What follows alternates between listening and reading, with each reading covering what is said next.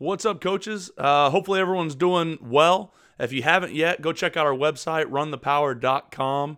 Uh, you can find all of our podcast stuff on there. We've also just uploaded uh, to the free members a, a two-minute video over B-Gap Zone, and to all of our premium members a fifty-five minute video over B-Gap Inside Zone um, with all the different tags and, and things that we do out of that. So uh, you guys make sure and go check that out.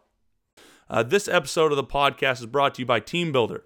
It's really cool. Uh, Team Builder set up a wonderful de- deal for our listeners only. Visit their website and start a fourteen day free trial. Enter the promo code R T P, and they will load a ten week football offseason tro- training program onto your trial account absolutely free. Team Builder provides strength and conditioning software to athletic programs around the country. Whether you write your own programs, have a full-time strength coach, or need training programs, Team Builder can make your program more efficient, more accountable, and smarter when it comes to measuring your team's effort in the weight room. Go visit them at team builder dot com, which is team, B U I L D R dot com. And on your free trial, uh, enter the R T P code. This episode is also brought to you by Guardian Caps. Both of our programs, uh, that being Broken Arrow and Ankeny High School, they both invested in Guardian Caps this year, uh, and, and we feel they're helping our guys. Broken Arrow were a, a, a tough smash mouth team, uh, and, and it's helped our guys out, and it's helped our helmets out. They're soft shell helmet covers that reduce impact during practice, used uh, by over one hundred colleges and thousands of high schools.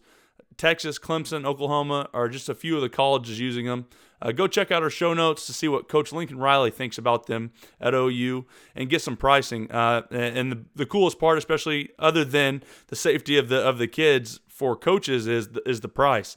Uh, they're a lot more affordable uh, than you would think when it comes to helmets. Uh, and, and it's a helmet cover, but anything to do with helmets is normally very expensive. They're, they're very affordable. Uh, go check them out at guardian caps dot com. Uh, last but not least, this episode is brought to you by Sideline Power. Sideline Power is the industry leader in coaching communication. Offering cutting-edge technology and innovation, Sideline Power helps coaches around the country elevate their program to the next level. With new and used headsets, end-zone cameras, drones, portable sound systems, timers, and much, much more. Sideline Power works one-on-one with some of the most influential coaches and nationally ranked programs in high school football. They continue to help coaches push the envelope of player and program development. From N F L-level coaching communications to cutting-edge video technology, Sideline Power encompasses a full array of products needed to unleash the full potential of any program. Throughout the expansion of their product offering, Sideline Power has remained committed to offering quality coaching communications at price points for every program. They're family-owned and operated with a customer-first mentality. Sideline Power is truly the number one choice for coaching communication. Visit them at sideline power dot com, by email at info at sideline power dot com, or just give them a call at eight hundred, four nine six, four two nine zero. On this episode of R T P, we talk with A J. Stewart. Coach Stewart is currently the running backs coach at Brigham Young University in Provo, Utah. Listen as we talk with Coach Stewart about his playing days at the University of Kansas, his early coaching days at Rice University, and his insight on coaching running backs and what he looks for in the running backs he recruits and plays. You can follow Coach Stewart on Twitter at coach underscore Stewart. Hope you guys enjoy.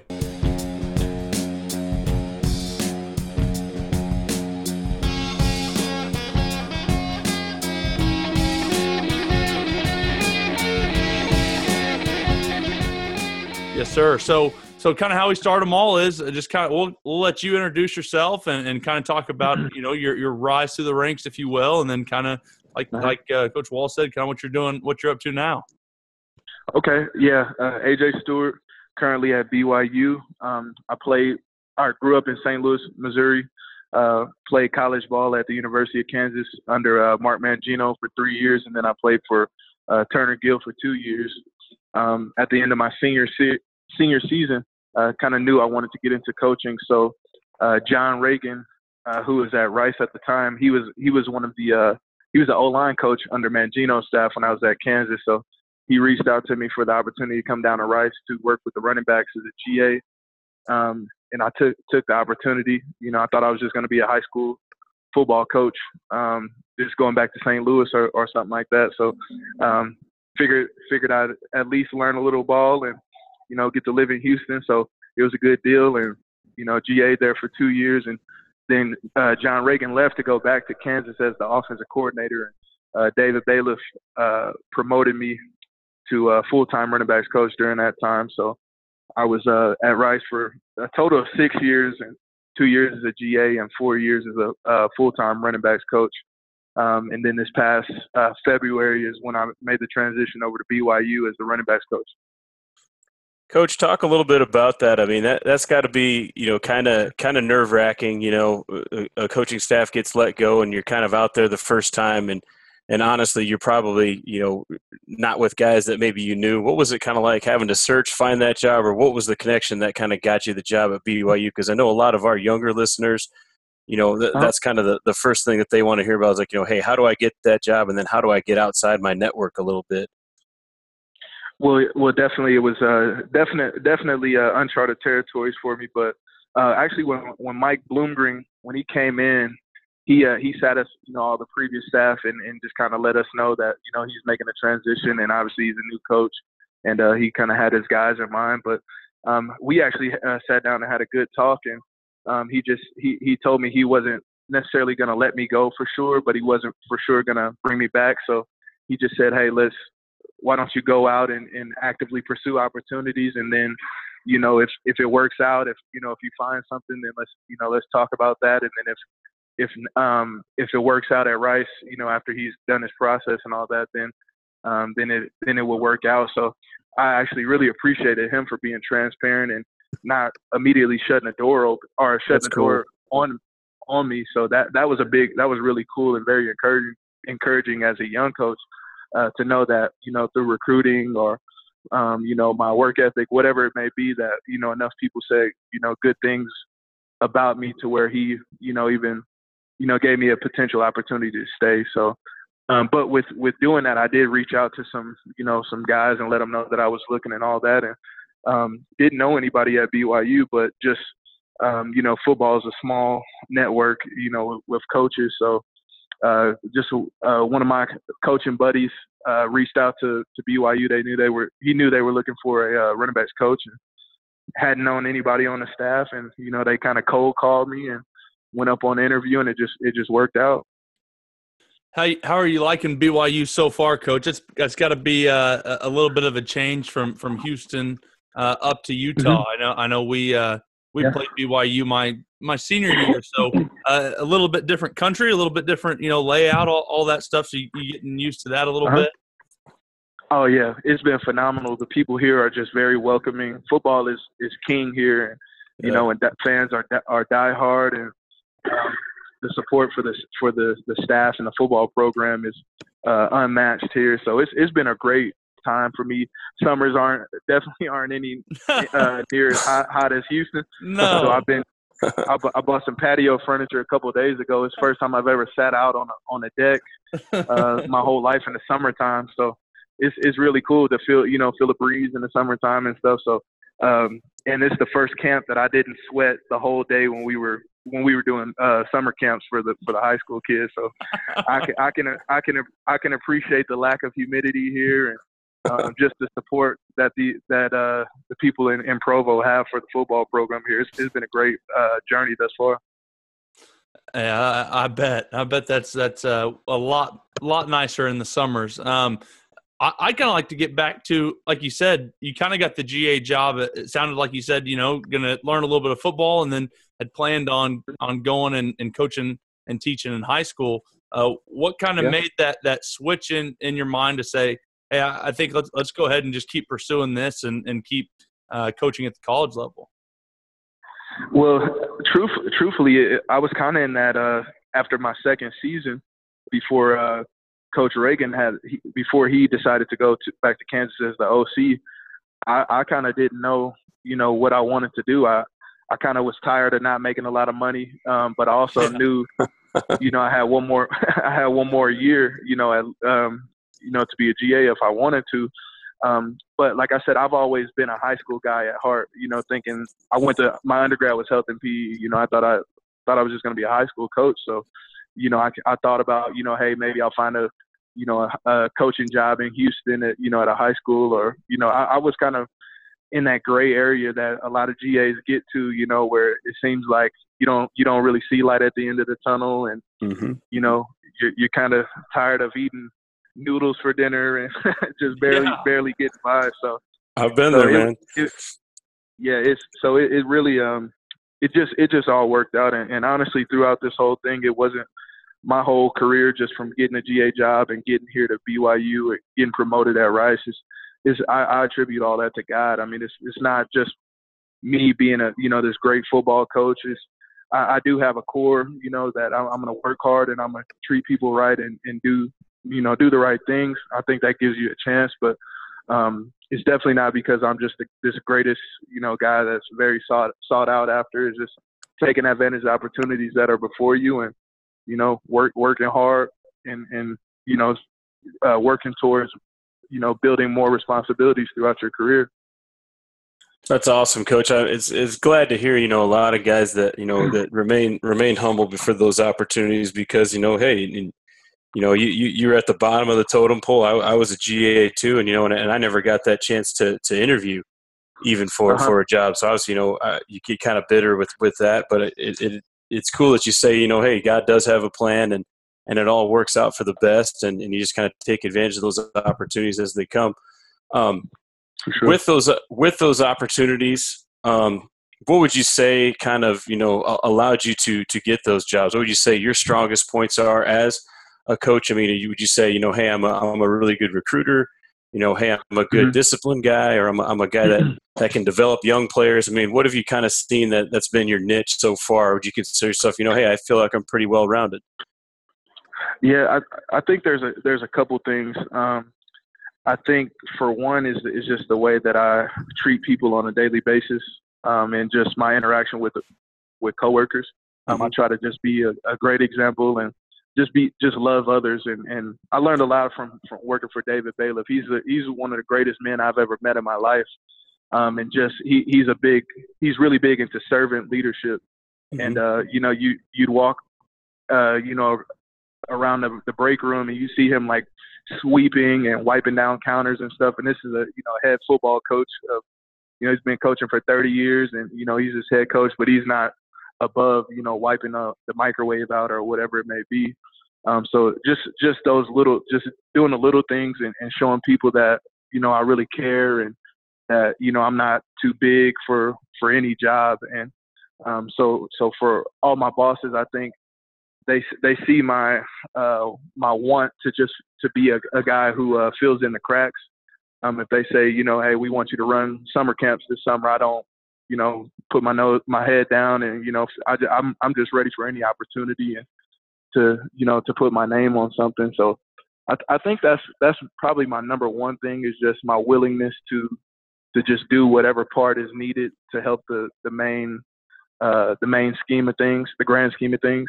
Mm-hmm. Um, I do think I, I can recruit well um, because I can relate to the to you know the players that I'm recruiting and things like that, and I think I'm a pretty good evaluator of of talent. Um, but but I think more so than anything, when it comes to actual football, I think I'm a really good teacher um, and developer of talent. And you know, coaching at a place like Rice, you know, they're guys are usually well coached. Um, you know, coming from the state of Texas, but Uh, a lot of those guys, the, the reason why they're at Rice is because they still have some development to be made.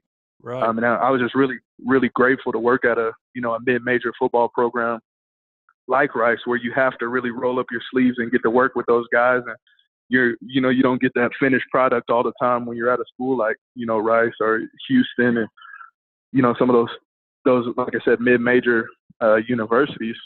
So it, it really, it really made me a great teacher.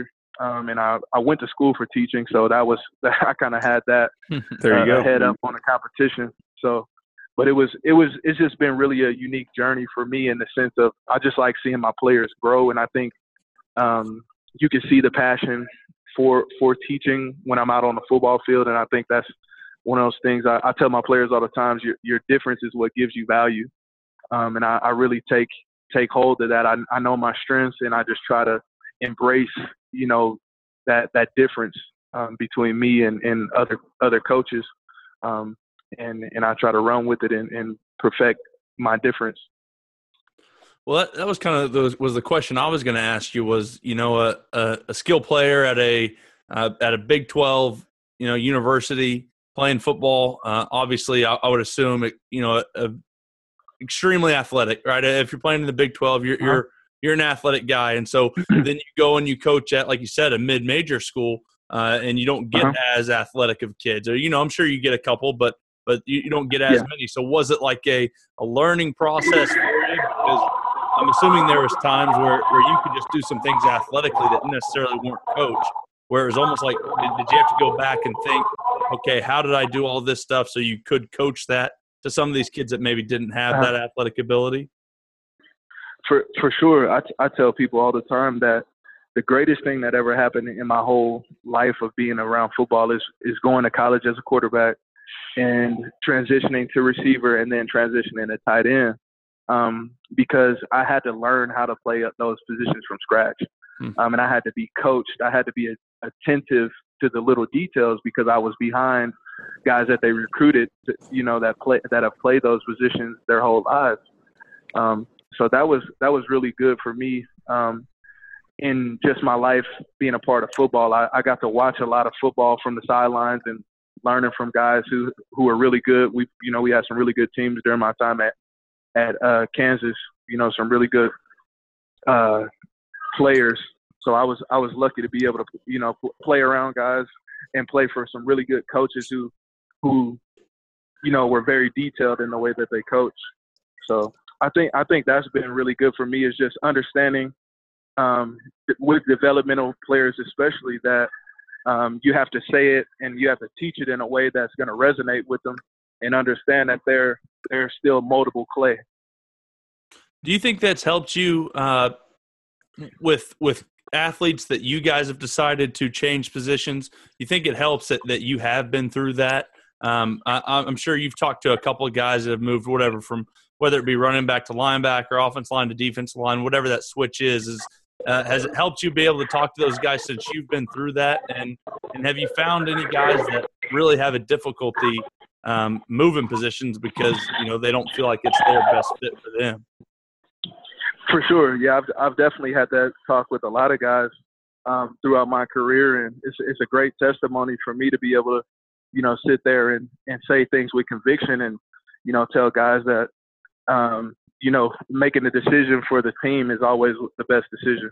Um, and that's kind of one of the things that I did um, as a, when I was a player at, at Kansas. Um, I could have Been a, I was a good athlete. I could have sat on the bench and waited until my junior year to have a chance to play quarterback, or I could, you know, play as a redshirt freshman and be on special teams and run down on, you know, kickoffs, and be a backup receiver and things like that. Um, so that was one of the things that I really kind of took pride in, and, and I, I tell recruits as well as current players that, you know, we've we move around that. Um, once again, that same kind of coaching point I said earlier, your difference is what gives you value. Um, don't look at it as a negative that, you know, you're moving positions or that you're, you know, an, an athlete has an athlete tag. That's obviously a positive, you know, to be blessed with the, you know, with the abilities to be able to do multiple things. Yeah. I like what you're saying about, you know, being an athlete, because I, I've coached running backs before. And, uh, and you know, you've, you've talked about a lot of the different roles that you've had to do. You know, running backs on, on football teams have so many roles. And I think, you know, a lot of people oversimplify it. It's like, hey, hand it off to the fast guy and watch him just find the hole and go score touchdowns. Well, for sure. They don't, underst- they don't understand, you know, the, the aspects of teaching them pass protection, teaching them how to run routes, because a lot of those guys are going to get, you know, split out wide. We go empty. And then you, you're going to be mm-hmm. coaching a special team. I mean, if you're you're running back coach, you know, hey, man, I'm here to recruit. I'm here to, to get these dudes ready to play, and then I'm here to coach special teams. So talk a little sure. bit about, you know, having having to be able to wear all those hats and, and doing it with pride, and at the same time being able to, you know, maybe make some of those compartments and compartmentalize things to make it a little bit easier for some of those running backs. Yeah, so so it all it all goes back to that deal where, where I said earlier, I, I went to school you know, for health and P E, thinking that I was going to be a, you know, a P E teacher and a, and a football coach. And, and really at the, at the core of all those things that you're saying, you have, we have to teach the guys to do those things. That, that's why I signed up for coaching. Like I, mm-hmm. I don't scoff at the, you know, for, as, oh man, I, I, I have to, you know, do this. I have to teach them how to pass pro. I have to teach them how to read the, you know, the run and different things like that. I, I look at it as I get to do those things. That's, you know, why I wanted to get into coaching. I didn't get into coaching to just, you know, sit up in the box and, and just let those guys go out and, you know, and just run the football up and down the field. You know, I want to, I want to say that I, you know, I helped that guy. He came in as as a player, and then when he left, he came out a better player and a, and a better man. Um, so that that's really why I love coaching running backs. Like you said, you I've never watched a running back's highlight tape where they, you know, there were five to ten clips of him in pass pro. You know, you, you literally you never you never see that on anybody's huddle. So I, I love that they come in and, and they're moldable, and and I can teach them to have passion for pass blocking and to have pass passion for, you know, catching the ball out of the backfield or maximizing run plays instead of just, you know, getting the ball and going as fast as you can, you know, uh, with your head down. So I, I really, I love, that's the reason why I love coaching running back so much, is because I do get to do what I got into this profession to do, you know, to teach. And then special teams, um, I love coaching special teams because you get to uh, mingle and, and get intertwined, intertwined with the whole football team. And, you know, and just, just getting to know other guys and getting to coach other positions is, is another, you know, plus, you know, for me, um, getting into coaching, because it, it's all about mentorship and, you know, helping, helping, you know, plant seeds in guys' lives. So the more guys you get to coach, the more guys I get to coach, I, I love, I love that opportunity, because those are more guys that I feel like I can, you know, make a positive impact, um, on their lives, not just as a player, but, a, but as a person as well. Coach, how do you break up? I, I saw, you know, you're coaching, you're coaching just running backs, and you have to coach the fullbacks. Obviously, you know, uh-huh. fullback's going to be a, a whole different skill set. So how do you, as one coach, kind of break that up? Do you got a G A or a student that helps you a little bit with that? How do you know, how do you break some yeah. of those things up to get those guys up to speed too? Yeah, so so that's a great that's a great question. Um, I actually, for the first time in my career, I do have a G A uh, here at B Y U, and and not only do I have a G A, I have the second leading uh, rusher in B Y U history as my G A here. There you so go. I'm, I'm yeah, I'm I'm lucky to have a, a guy who, you know, he played in the N F L. He's well versed. He uh, he kind of understands, and I, and I trust him and his opinion on things, and I trust him, you know, as a a developer of talent as well. So that really helps me be able to wear both of those hats. Um, we meet together, but also, you know, I, I feel good to let him take the fullbacks and go, you know, do drill work or vice versa. You know, so that, that really helps uh, to be able to, you know, have a guy that you can rely on and, and not neglect, you know, a certain position, you know, being able to, uh, you know, to kind of not have to wear two hats all the time is, is definitely a plus. Yeah, I think the fullback's always the most difficult question, uh, at least for me, when we're trying to figure out, you know, how we're going to practice, because, um, you know, it, it'd be nice to have a guy that can play tight end and fullback, and all your tight ends can all play fullback, all your fullbacks play tight end, intertwine, and, and just roll with that. But just, uh, you know, sure. just kind of how it works, especially in high school, is you're going to have some kids that have no business playing fullback but can play tight end, and, and vice versa. So it's always like uh-huh. – you put the fullbacks with the running backs because they're really not running backs, but but maybe they can get some extra. Or do you throw them down there with the tight ends who go with the offensive line? You know, and, but sure. even there, you know, still, uh, if everyone's working double teams to whatever on the offensive line, that's not helping the fullback any. So uh, it's kind of like for you sure. said, almost like trying to carve out its own time for what are we doing with the fullbacks, and then also you only have probably, you know, whatever it is, two or three fullbacks. So it's not like you get them yeah. a ton of reps either, or, or they're gassed out for the whole practice. So, um, you know, it's for kind sure. of interesting. You guys have them going with the tailback. Is that how do you, yeah. did you guys have fullbacks at Rice uh, w- when you were there?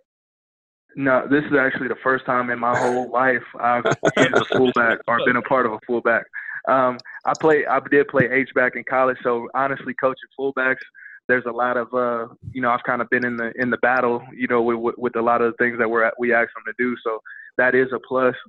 Um, but I, I do like meeting with the fullbacks, with the running backs, because, you know, when they're leading through there or, you know, blocking, I want them to understand why they're doing certain things. And, you know, and they're, they're hearing me coach the running backs up in the meeting room every day. So there's there's kind of like a rhyme and a reason to, you know, why I, hey, I, this is why I want you to do this. This is what the running back's looking for. So we're counting on you to, you know, to take care of your responsibility. I, I actually like having the fullbacks in our meeting room for that. Really, I, I, obviously, if I'm going to be coaching them, I want them in my room. But sure. also, I want to I want to have those guys uh, hearing what I'm t- telling the running backs, so that, you know, when, whenever we're running the football, there's they kind of understand the grand scheme of things. I, I agree with you on that too. I, I I've seen it done a couple of different ways, but I think, you know, having them with the running backs, it, it helped a lot too. I thought with with some of the skills you were teaching the running backs, you know, about, you know, hat placement, where where my hands need to be on, on an I S O block, could be very very similar to, you know, how how I'm picking up a, a blitzing linebacker coming through A or B gap. Um, sure. Also, you'd also hear, you know, when you're when you're talking about the, the fullback sealing on the backside of inside zone. You know, what, how he's going to hit it, what shoulders he's hitting it with. And I think the, the running backs could also kind of see that. And and we had some running backs at, at Tulsa who who did have to block on some of those plays. You'd be mm-hmm. at twenty personnel, and, and they could learn some of that technique too. And I thought they had a little bit greater appreciation for those guys ahead of them as well. Sure. Coach, how often sure. do you guys do you guys get to meet with the offensive line, or, or do you at all, as far as, you know, even pass pro or, or some of your run schemes? I think – Uh, you know, obviously, if you want to be a good running back, you, you got to understand the schemes. You got to understand uh, whatever you're running, um, you know, the little intricacies of it. So uh, I know you and the offensive line coach, I'm sure, talk all the time. So you guys know exactly where you want to be. So you don't necessarily have to meet with them as a group. So uh, I'm just kind of curious, do you guys meet with uh, as a group as far as uh, tailbacks and offensive line, or are you guys split, you know, almost every time? So we're we're pretty much split um, the majority of the time, but we do have times in practice carved out, devoted to. It's more of a, a glorified walkthrough, in in a sense of, you know, blitz pickup will be ten minutes. You know, it, it's not full. We're we're servicing each other, but we're all kind of getting. We're, the running backs are hearing what the O line coach is coaching them up, you know, on the blitz, and then and vice versa, and then. Um, Then we'll do like a run review during practice for about ten minutes. That same thing, you know, kind of servicing each other, just half speed, and we're the guys are hearing it. And one thing we really believe in here is, is to, to we'd rather, you know, be more active in our approach. We we'd rather have less meetings and more walkthrough, uh, just mm-hmm. because we feel like the guys in this day and age, they're more visual for one, but also their attention span is obviously not as as as. good as, as we we were, you know, when we were, you know, coming through the ranks. Sure. But also um, the other the thing I do like is is when you get into the season, um, during game week for your different the different blitzes you may see. I do like meeting for about five to seven minutes with the O line, just to go through our, you know, kind of blitz uh, adjustments and, and protection adjustments um, with the O line, and, and you know, I put it in PowerPoint and having a couple clips of what we're going to see so that we're all on the same page. But other other than that, um, there's I think there's value definitely in watching an inside drill with the O-line or different things. But it, it just it depends on the maturity of your group. You know, like if I if I have a young group of running backs, I don't really want them listening to a whole bunch of coaching. You know, I'm just trying sure. to get them to, to, to get stay on the stay on the right track and to read the right uh, the right uh, aiming point, get on the right aiming points, and, and have the right read. So I'm, I'm going to be coaching those guys up, and it, it's sometimes kind of hard when there's another coach in there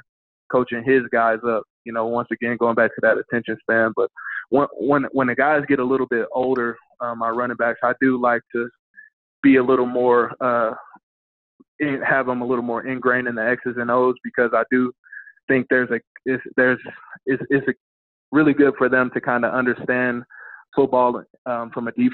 A deeper level, and also so that they don't get complacent, and you know it kind of it doesn't get as monotonous once they kind of know and they've perfected, you know, the the base, you know, of, of the run game and, and pass game. I, I love that you talk about doing more walkthroughs. I always thought we should have been doing that more in college. Uh, it seemed like we were watching film almost way too much, like against other people's defenses.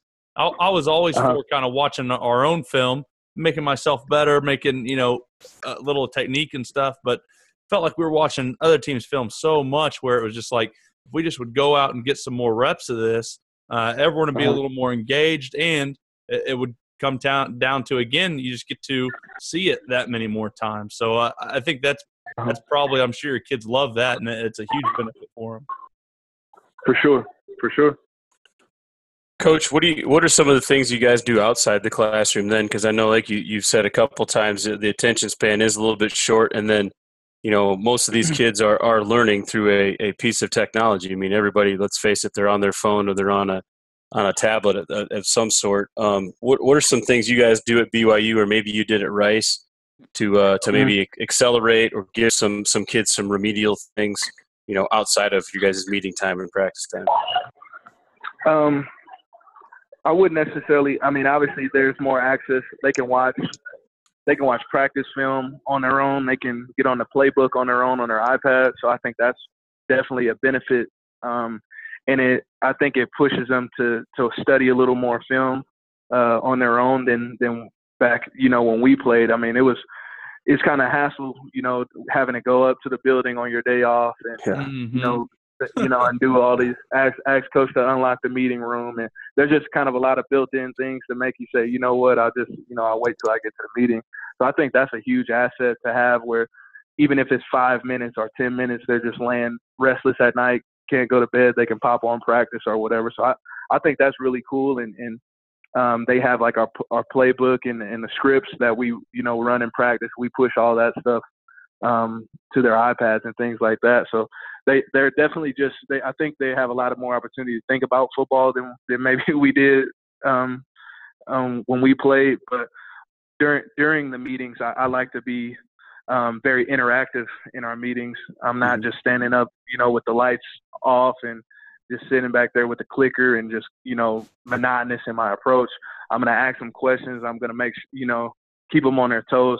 So instead of you know saying, hey, this is what you should have done, I may ask the guy, hey, what do you think he could have done better here?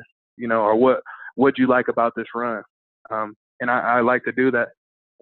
I like to uh, I like to do that during the time um, that we're in a meeting, so that you know, once again, the guys can't doze off, or that you know they're always kind of nervous that man, coach, he may ask me a question. Um, and I, I get I, I give them that. I give them and so so not only are they pay, they paying attention, they're They're being receptive to the coaching points, and they're also building trust within, you know, the meeting room, and because there's a lot of transparency in that, and you know, coaching up your teammates, and so that I, I find a, a lot of value in that, and just being very interactive in the meeting room. I give them uh, handouts and things like that. I grade um, practice film and and give them, you know, different grades and things, and coaching coaching points, you know, on most plays that that the coaching so. I, I try to be a lot really hands-on with things, and just try to keep it more um, interactive than, than just, you know, monotonous and, and kind of the dictatorship that, you know, some coaches in the past, you know, you know, had. And, and also the way we structure our meetings, we don't, we don't meet for nearly as long as, you know, um, they, they did ten years ago. You know, we meet for about fifty minutes. Um, and if, if there's more time than that, we'll go do a walkthrough or things like that. So once again, studies have shown like these guys, not, they're not going to, they're going to check out, you know, when you get about, you know, around that forty-five to fifty minute mark, you know, so just, just different, uh, different things to, to make sure those guys stay locked in, and that they're, you know, they're, they're receiving the things that I'm trying to, uh, to coach them up on. Coach, do you guys record your meetings at all? I, I've been to a couple colleges and, and visited and seen that, uh, you know, see see those guys recording their actual meetings. So do you guys do that at B Y U? Any of your coaches? Uh, not that I know of. We okay. do not. I've, I know I've known about the like the tool to be able to do it, but I've just never really found um, any personal value in it. Uh, I guess like if a guy had a, a emergency or something where he couldn't be at the meeting, or, you know, you could record it and send it to them, or, there, you know, there's different things like that that you could do. But I just, I, I've, I've never personally had, you know, seen the value in doing that. Sure. Uh, and, and then my my other question is, you know, and just being around Rice, I, I know that, you know, at, at Rice University, it, it is such a um, a tough school to get into. It's a high academic yeah. school. Uh, were there any challenges with that, uh, with some of your players as far as, Uh, having a, a more grueling, uh, you know, schooling maybe than you did at Kansas, or, or definitely more than I had at, at the University of Houston? Come on now. Yeah, I mean, yeah, I was, oh, yeah. I was working hard over there, but it was it wasn't the fourth of what Rice was, I, I'm sure. Yeah, we. Uh, I joked around with people all the time, say you know, and told him, good thing you didn't have to, you know, have a, a A C T score to coach at Rice, or I, I definitely couldn't even couldn't have been there. But um, yeah, it, it's definitely a different uh, dynamic, you know, there than than anywhere else. Um, just with the, you know, with the structure of the classes, it's a, it's a small university, so there's not as many uh, classes that kids can take. You know, so that that's a, a hurdle that, you know, sometimes you have to schedule uh, workouts and things and, and practice and meetings around class, you know, just because it's so limited, you know, with it being a small university. Um, that's kind of one hoop that you have to jump through. And then the other hoop is, uh, I mean, these guys are rig- they have a rigorous, you know, uh, schedule, like every, right. every single semester. So these, the guys are, they stay up, they, they're not staying up all night to party. I mean, they're staying up studying, and, you know, for the most part, most of the guys. And so we we do bed checks on, you know, away games um, for, at the hotel, and, and we just be waking the kids up at ten thirty, you know, knocking on their door to make sure they're in their room. So we, we got to a point where we stopped, we stopped bed checking them, you know, because their guys are, I mean, you, we hop on a bus to go to Hobby Airport, and guys are knocked out, you know, just from Rice to Hobby. That's right. So it's, it's, it's the, the guys are, uh, they really wear themselves out Uh, mentally uh, throughout the, the process. But obviously, you know, our whole thing is, is that, you know, they knew what they signed up for, and the guys made it work.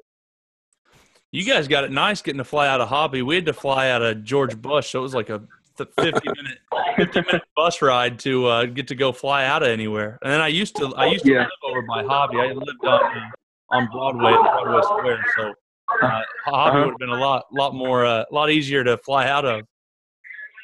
For sure. And then, yeah, for uh, sure. It definitely was good. And then at, at, at B Y U, you, you probably have, you know, some of the same challenges, or some, some different challenges, but challenges that are are unique as well, as far as, uh, you know, I, I know there's sometimes you've got kids maybe for a year, and then, and then they go off for, uh, you know, I'm not sure what the actual is, maybe a year or two uh-huh. for some of these missions trips. So uh, maybe uh, uh-huh. I'm sure you haven't been around that a, a ton yet because it's your first year, but uh-huh. uh, I'm sure that's also has, is a different dynamic, as opposed to, you know, most universities around the country. For sure, yes. It's, it's definitely different. Um, but it's it's what makes this place unique, you know, and it's, it's, really, it's really great. Um, and, and at the core of it, I, I respect, you know, people who, who who have values and stick to it. You know, guys, they feel, you know, called to go on a mission, they do it. They don't put football, you know, before their relationship with God. So it's, it's, really, it's really cool and unique to see. And, And when they, they get back from their mission, you know, just the, the type of young men that they be, you know, they've become throughout that two year um, stretch, that is really good. And the guys here, they're very mature um, because of that, you know, if they do go on a mission, but they're just very disciplined young men here. And, and so a lot of the off the field issues that you may face at certain places, uh, you don't get here because of, you know, just the, the structure and, and the, Uh, the discipline that, that's ingrained in them, you know, from, from, you know, when they're just kids. And, you know, a lot of guys that we have here, they grew up wanting to be at B Y U, you know, sure. so that's, that's a great, that's a great thing, you know, to, you don't have to coach passion, you know, you don't have to coach, you know, getting up at six a.m. to work, to, to lift weights, you know, because guys are, this is their dream school, you know, so they're, they go out and, and they have that chip on their shoulder and that edge every single day because they're just grateful, you know, to be in, in, in this setting and, and be where um, they feel God's called them to be. Are you guys allowed to make any contact with those with those guys when they are away for the, for their mission, uh, if they decide yeah. to do that? I'm sure there's I'm sure the N C double A Definitely has not. a thousand different rules for that, huh?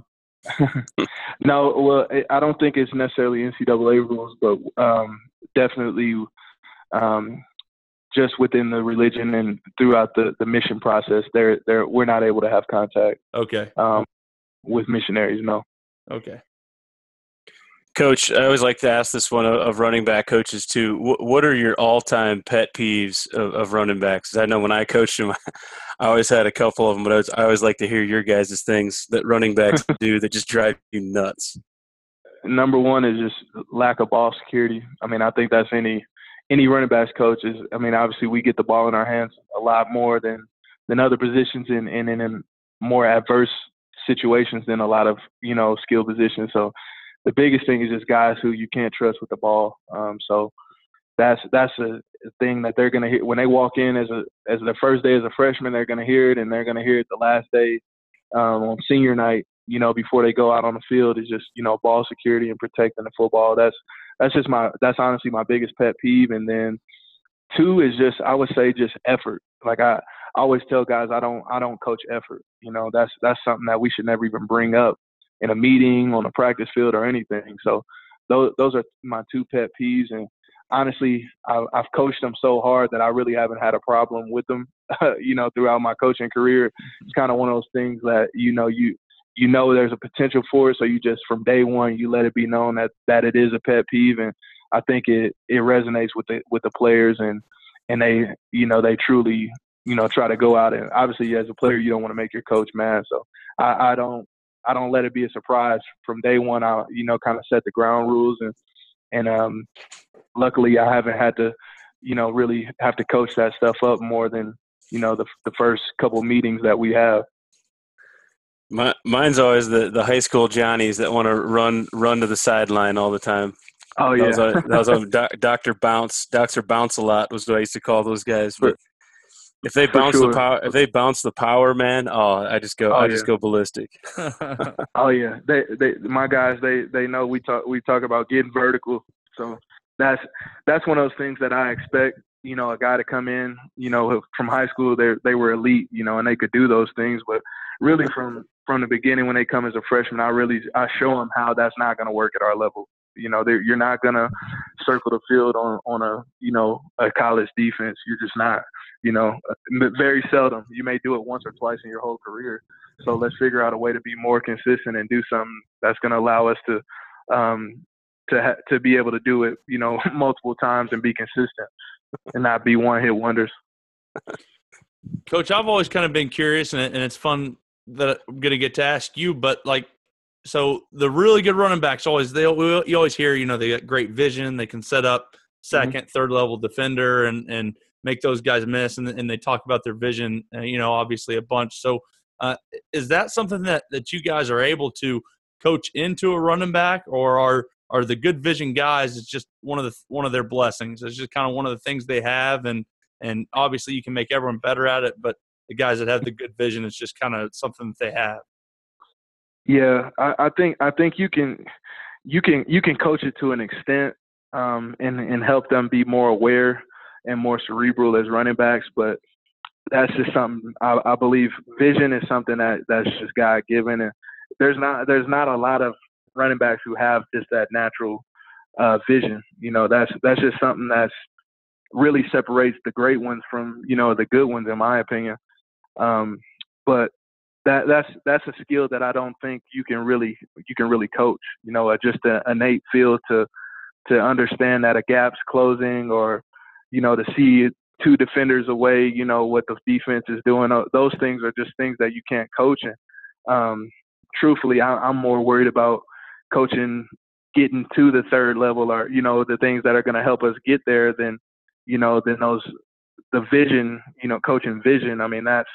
That's not a high priority on, on my list as far as the, you know, the, the daily details that you're going to need in order to be successful. So, um, you know, it's six yards is a really good play. If we can, if we can rush for six yards a play, we'll be happy dogs, you know, but obviously, obviously I, I try to, I try to coach them to where we, you know, we turn a six, six yard gain into a sixty yard gain, but um, I'm going to coach them harder to get the six yards than, than the sixty yards, if that makes sense. Yeah. Coach, I was going to ask you this too. So then you're, you're recruiting, and I know there's there's different philosophies based on that for running backs. Are you guys trying to get, you know, the the well-rounded guy, or are you guys trying to recruit a bunch of different guys that have different skill sets? So you got the blazer, you got the the slasher, you you got the guy that can maybe do a couple things. What's kind of become your recruiting philosophy? You know, hey, maybe it's it's to, hey, it's the best guy we can get. Can you talk a little bit about that, maybe? Well, f- first and foremost, I think you always have to just take if if you get a really good one, no matter what their size or whatever, you got to take them. Mm-hmm. I, I personally believe that. I mean, you you once again, you can't coach vision, you know, really, you know, as as much. So if there's just a guy that jumps off the screen, no matter how, you know, how big or, or small they are, I think you have to definitely consider them. Um, I personally like to have bigger backs just because I think um, it's it's a little bit easier for them in their in their transition to, you know, playing at a high level, um, a college ball. Um, it helps them in pass protection and the durability, you know, that you get with most bigger backs.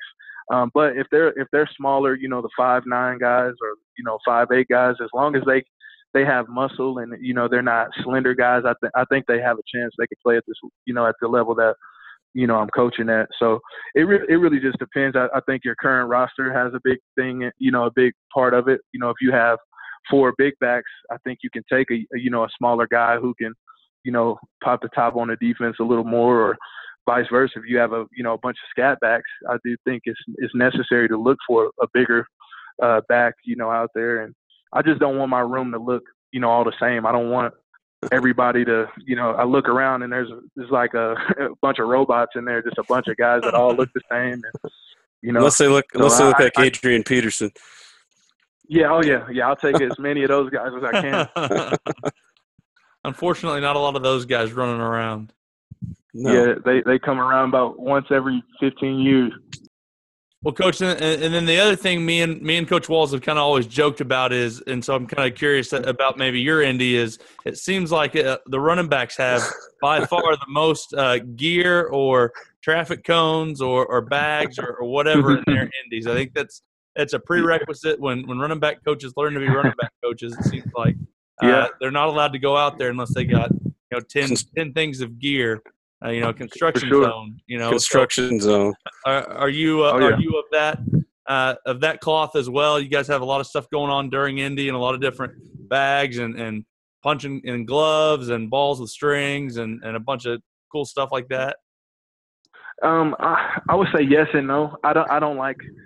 I'm not a guy who does a bunch of the uh, the Instagram drill work, you know, just a bunch of guys hopping over cones, jumping through hoops, running through a ring of fire. Like I, I'm not, I'm not really, in, I'm not really into to that. I just, I try to, I try to get enough gear out there to where we can transition and, and be efficient with our time. I think that's most important, you know. So if, if I know we have five minutes, I'm gonna have enough gear um, to be able to to do multiple things and, and get multiple things accomplished within that five minute window.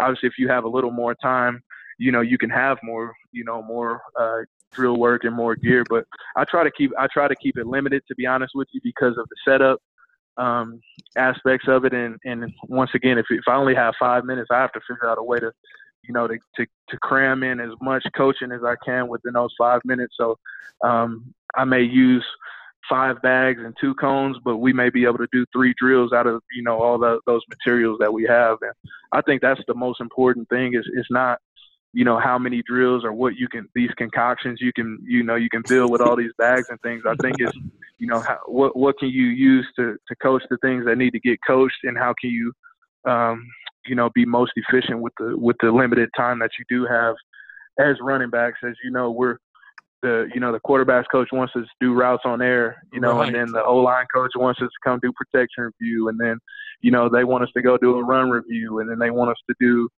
uh you know, seven on seven, and you know, and then you look up, you don't, you're the only group that only has five minutes, you know, of of Indy, you That's know and right. The receivers, you know, they they get fifteen minutes, and the quarterbacks get their time. So that's, being a running backs coach, you, you definitely have to take that into consideration, is, you know, what what can I how can I be most efficient, and uh and and also how are these drills translating over to the gameplay. And that's something that is very important to me, Um, that I emphasize daily with our running backs whenever I can. You know, hey, hey, we did zone drill yesterday. We're watching film. You know, I say, hey, we, we did zone drill yesterday, and you, you know, you weren't pressing the bag on the zone drill, and now look, you just made that cut a yard and a half away from the line of scrimmage.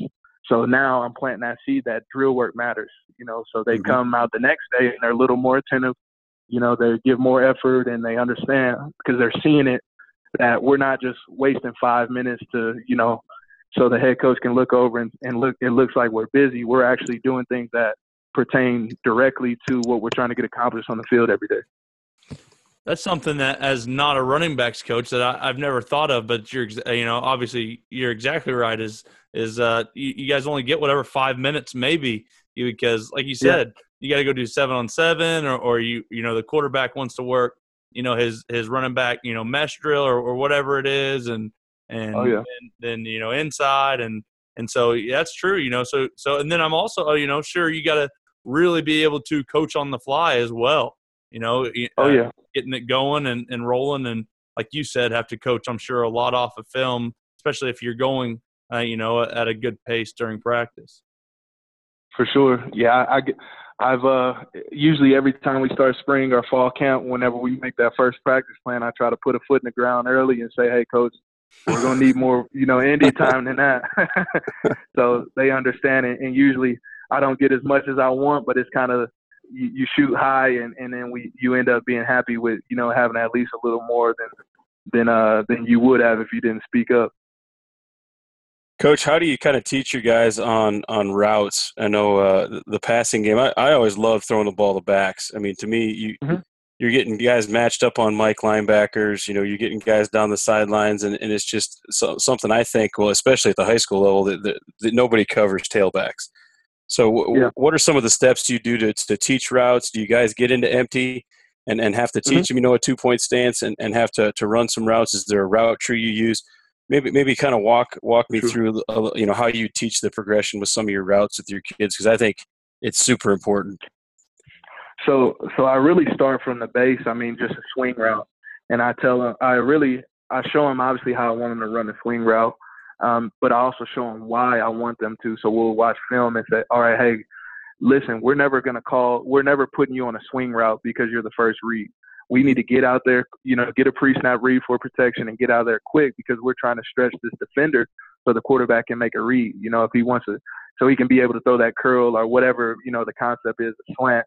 And I kind of show him the importance, you know, of, of, you know, why we're doing the certain things. Uh, but then also, you know, when you get to your option routes and different things like that, I try to teach him from the defender's spec or perspective and coach him up on, hey, you want to put pressure on him vertically so that, you know, in his eyes, you have a three-way go instead of, you know, coming out flat. And now he knows the only thing you can do is break out.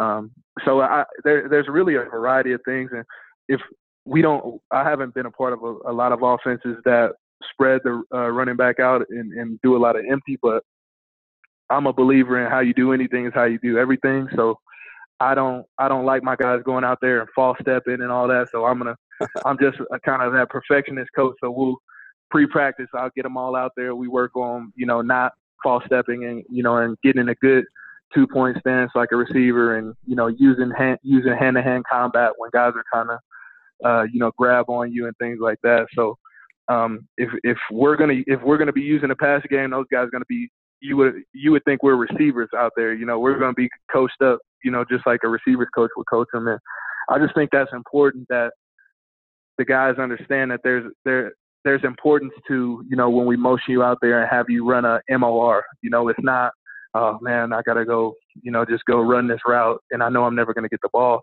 You're, you know, I teach them that that's very integral for our success, you know, in, in the, the scheme that we're running. So I just, I just try to, you know, paint the picture that every route matters.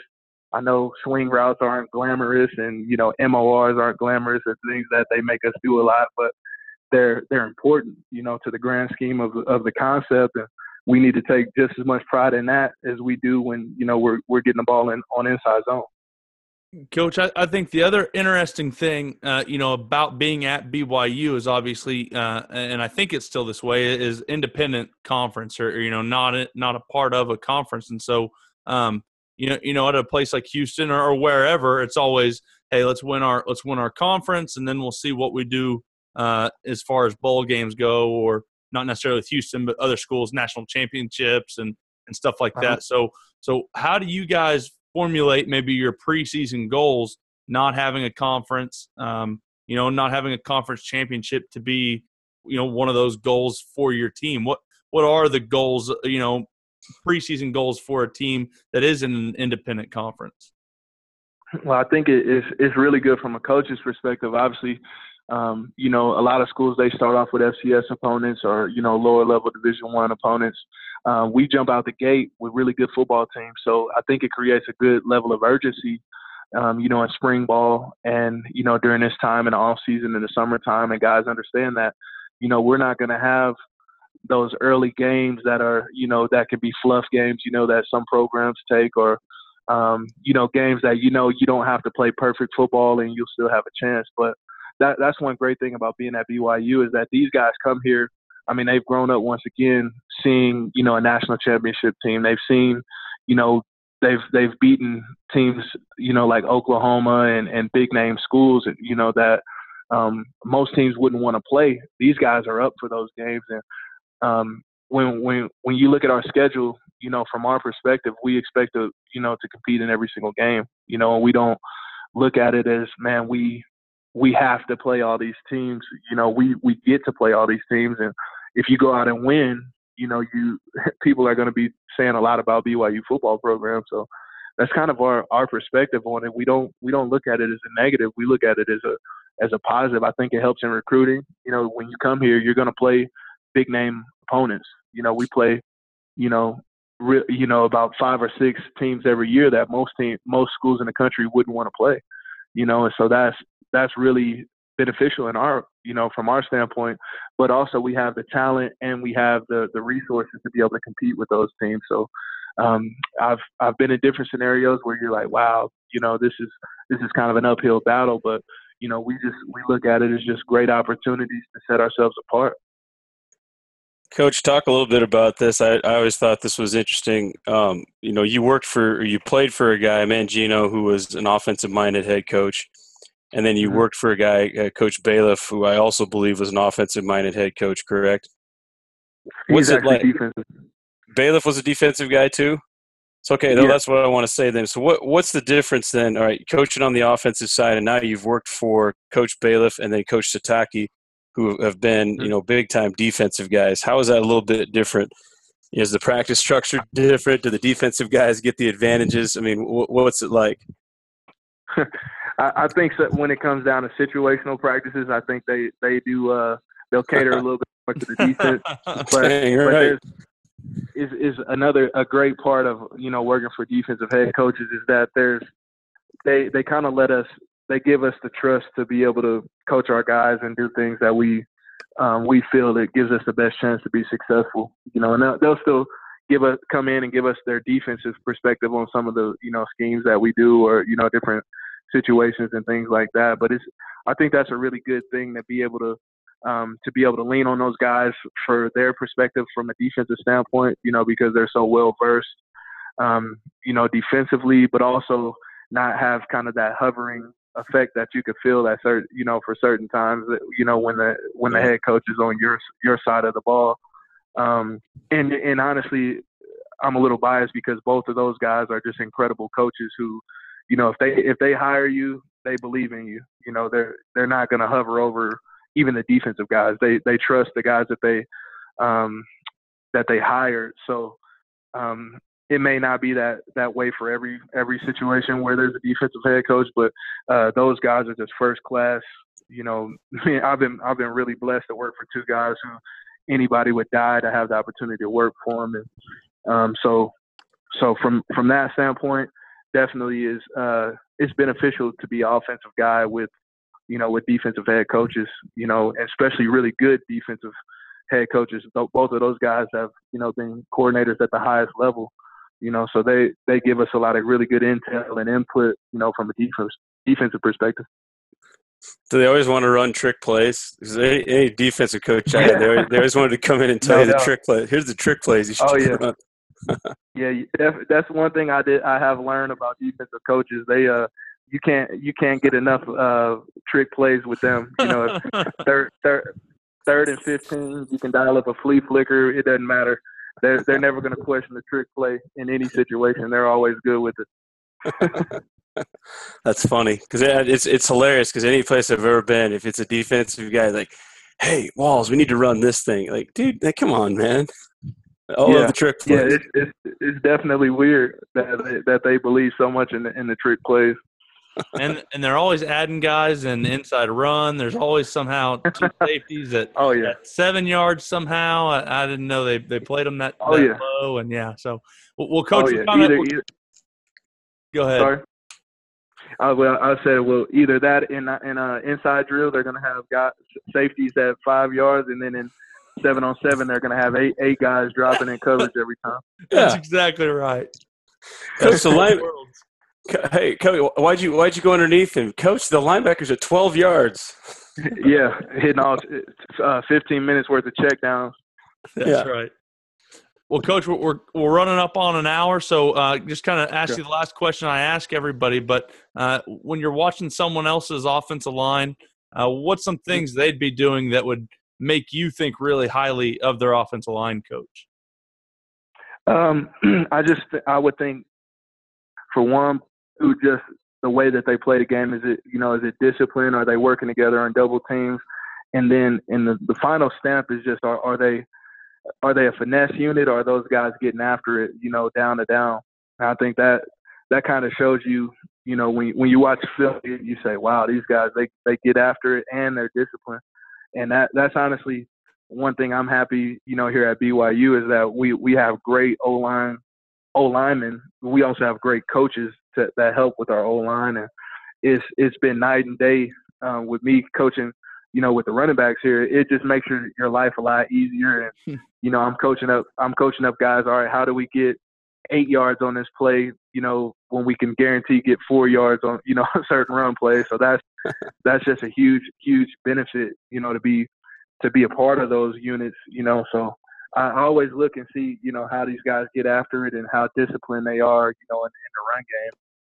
That's awesome, Coach. Great answer, man. I, I, I can't tell you how much we appreciate you uh, taking an hour. I know you guys are getting into the dead period now, and you guys you guys have had a long grind, and you get about a, a month off. So uh, appreciate you taking an hour of, of your basically vacation time to, to come on and Run the Power, man. That that says a lot. We appreciate it.